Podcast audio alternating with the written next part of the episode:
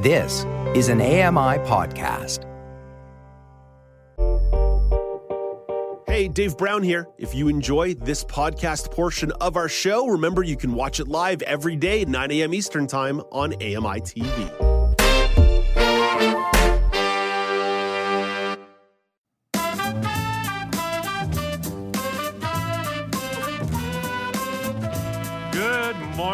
Welcome back to Now with Dave Brown on AMI TV. I'm Alex Mike filling in for Dave. So it's Friday and it's the end of the week, but every few days we connect with AMI staffers from across the country to find out what's happening in their regions. And today we are joined by uh, content development specialist Karen McGee, who joins us from her home in Morrisburg, Ontario. Good morning there, uh, Karen. How are you doing? I'm doing very well. Obviously, this week you saved the best for last. Uh, obviously, I mean, we had to change the whole schedule around and everything.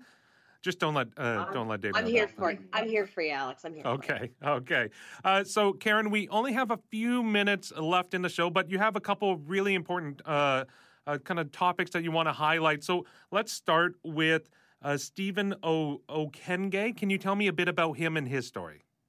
So Stephen attended the Notre Dame High School here in Ottawa and played basketball at Canada Top Flight Academy in the city. His goal was to play uh, university ball in the States.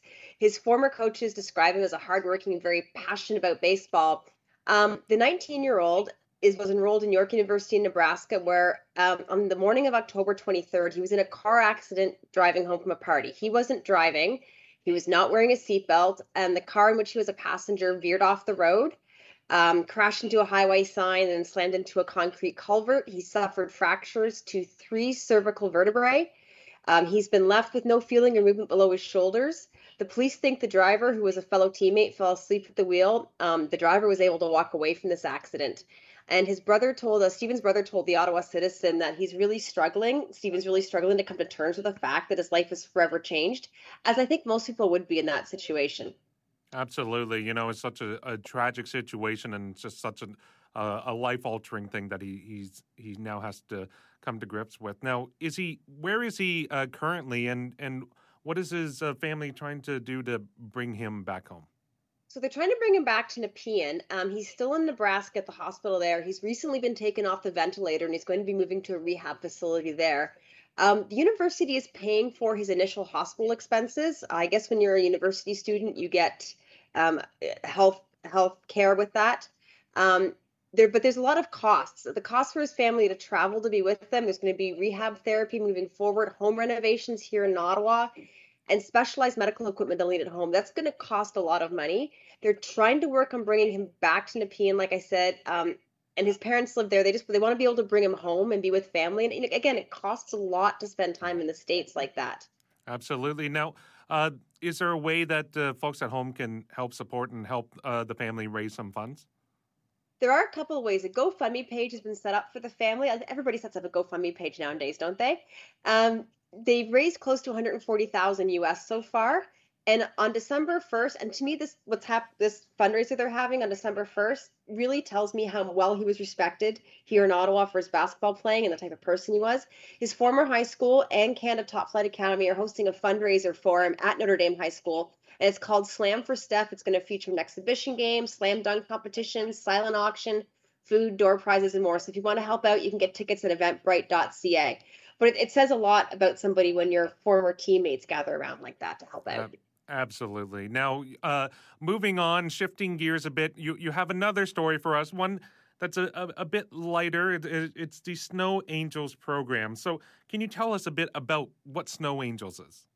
So it's not where you go lie in the snow and move your arms and legs and make an angel. This is a program where that, that's set up in Windsor, Ontario, where Snow Angel program matches up volunteers to shovel snow for people who might not be able to do it for themselves, whether it's because of disability or because they're senior citizens or you know they, aren't able to do it for themselves. For the volunteers, it's a great way to get some exercise, and in the winter for students in high school to get their volunteer hours. Now, I'm not sure if this is the case in other provinces, but here in Ontario, you need to get 40 hours of volunteer work in order to graduate from high school. I think they have a similar program in BC, but I don't know about any other provinces. So if they have high school students who need volunteer work, this is a great way to do it. Absolutely. And just, just, just for reference, in Windsor they get over 50 inches of snow a year. So that's a Yeah. lot. yeah. That's a lot and- to and. Well, and it's also too. It's it's how uh, it's positioned with the Detroit River and, and how the snows come in. I mean, that whole uh, uh, south Lake the, effect. the the whole the whole lake effect. Like I mean, that area was just hammered uh, recently with with snowfall. So, you know, how can locals find out if there's a a program around them? So in Windsor, you can call 311 and they'll set you up and point you in the right direction. So other areas like the city of Ottawa have programs that are similar. Um, they actually are called Snow Angel programs in a lot of places, but they might have other names. You can go to the website ottawa.ca to find out more about it there.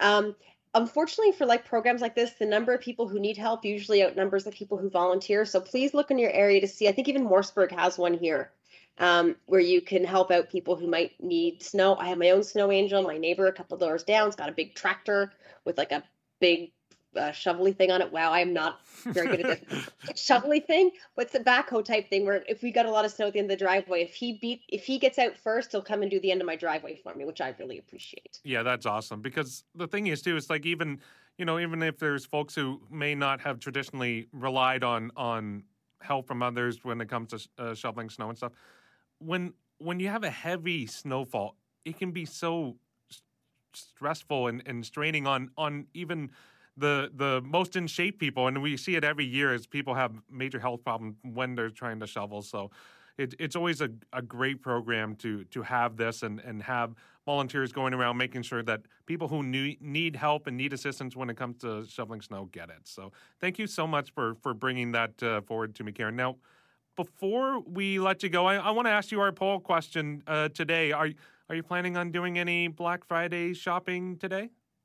I am, and I, I think my husband's nearby listening, so I can't say what I'm looking for because his birthday is coming up in December. Okay. and I want to get okay. him something that I, I've been looking for and I've kind of had in my Amazon basket for a while, and I'm waiting for that little Alexa notification that it's gone on sale, and it hasn't yet. So I'm hoping that today or or Monday maybe, we'll see. I wish Yeah. I could say what it was because I need some advice. Well, just know that if you're looking for something specific, the best thing you can do is look online, compare prices in other places, because uh, there may be a good deal in one one store or one website that's not uh, the same everywhere. So that would be my piece of gen- general advice to you and the folks at home uh, when it comes to Black Friday shopping. Karen, thank you so much for stopping by. no problem. That's great advice. Thanks. Have a great weekend, Alex. Yeah, you too. Karen McGee is AMI's regional content specialist for Central Canada, and she reached us from her home in Morrisburg, Ontario. Hey, Dave Brown here. If you enjoy this podcast portion of our show, remember you can watch it live every day at 9 a.m. Eastern Time on AMI TV. The Walrus is Canada's conversation, and you're invited to take part. Download AMI's Voices of the Walrus, where professional narrators read selected articles from the magazine. Available wherever you download your AMI podcasts.